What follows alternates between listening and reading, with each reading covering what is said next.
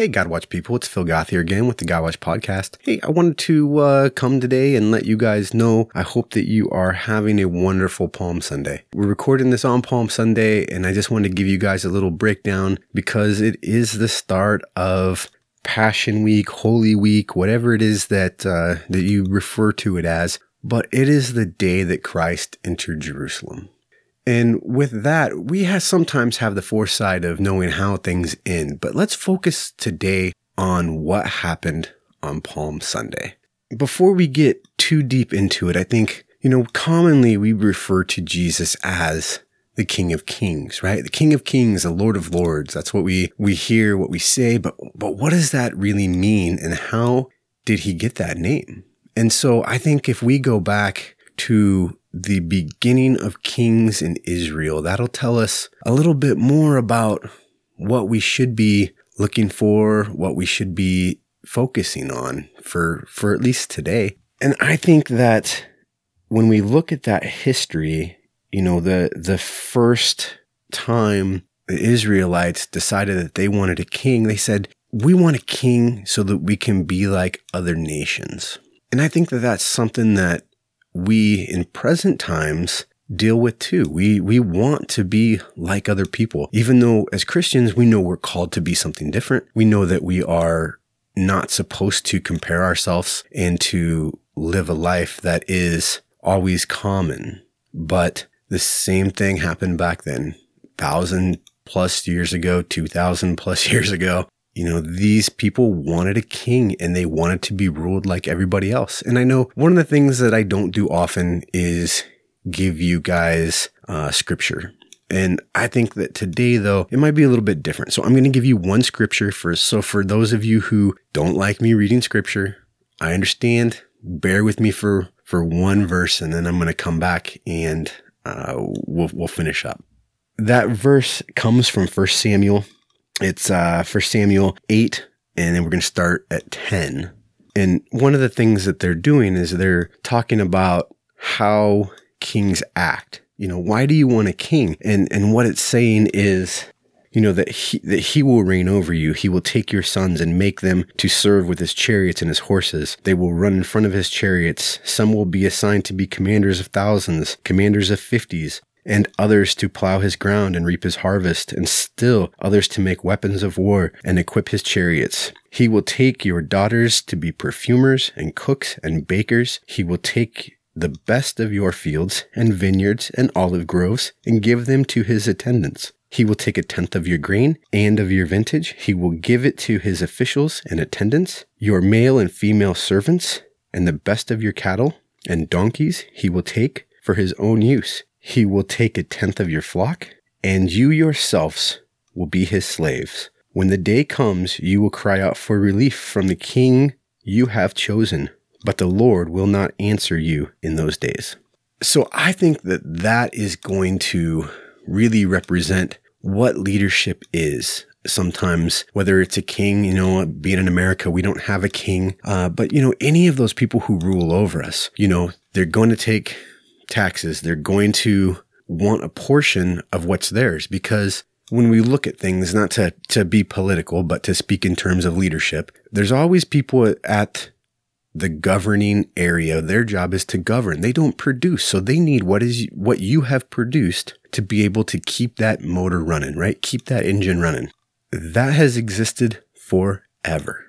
God is warning these people, Hey, do you really know what you're getting into? And yet they still demanded it. And so they ended up giving the people Saul. That's who they chose. They chose a gentleman named Saul. And he fit this criteria of what people wanted in a king. He was tall. He was brave. He was handsome. He was well spoken. You know, he had all of these things going for him that made him kingly.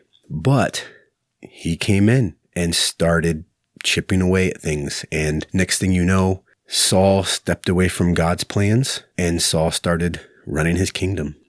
And you're going to see that throughout the whole line of kings in the Bible, right? So after Saul comes David. And, you know, David being a man after God's own heart, David being anointed and, and all of those things that come with David. You know, David was still a murderer, an adulterer. You know, he had his issues, right? And did not always live up to this glorious godly potential. After David comes Solomon, right? The wisest of kings, but yet he still disobeyed God's plans. He still allowed worship of other gods. He still had all of these things that biblically we are told are wrong. And, and the list goes on and on and on from Rehoboam to Asa to you can name it. All of these kings had a downfall and, and had a reason why they were not walking closely with God. And so if we look back though at, at, David, David had a little different of a plan, right? David, God told him that his line will continuously be in kingship, right? That his line will be where, where the kings come from for Israel. And so with that in mind, we have to remember that they're always looking to David's line as a place where a good king can come from. But yet, for generations and generations and generations, these kings didn't exist. And we got to remember that also, we're talking Saul's reign was somewhere around 1100, 1000 BC. So, you know, this is still, I mean, obviously it's Palm Sunday. We're talking about Jesus. This is still a thousand years before Jesus is, has been born. And so we get through all of these and, and separations in the country and captivities and enslavement, all of these things that the Israelites have gone through, and all of these oral traditions and all of these prophecies that keep telling them that there's going to be a king that will return that will take away all of this, all of this pain, all of this struggle and, and hardship that you are experiencing. There's a king coming. You look at Jesus coming in and Jesus did actually come from the line of David. As as funny as it sounds, is the way that the Bible weaves itself in and out and continues to illuminate all of these little things as as it passes down. I ended up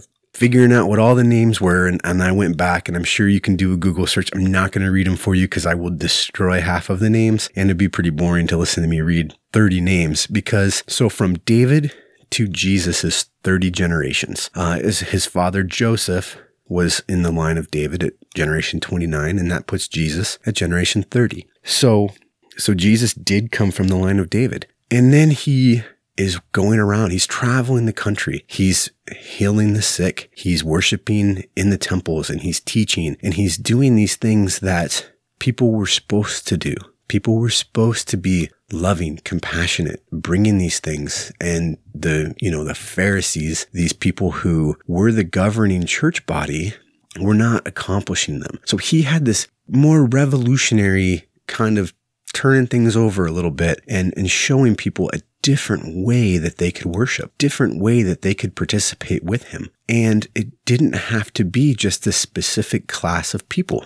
And so with that, we fast forward to Palm Sunday. So we hear of Palm Sunday and we hear about them throwing the palm trees on the ground and laying their robes so that he can pass over them. But what does that actually mean? So the palm leaves would be a traditional greeting for a king. And so a rabbi comes to town and they lay palm branches in front of him. And that, that would signify, Hey, we honor you like a king. We want you to be our king. I think Jesus knew that. You know, he knew I'm coming and, and I am going to be a king. But the thing is, Jesus knew where it was going.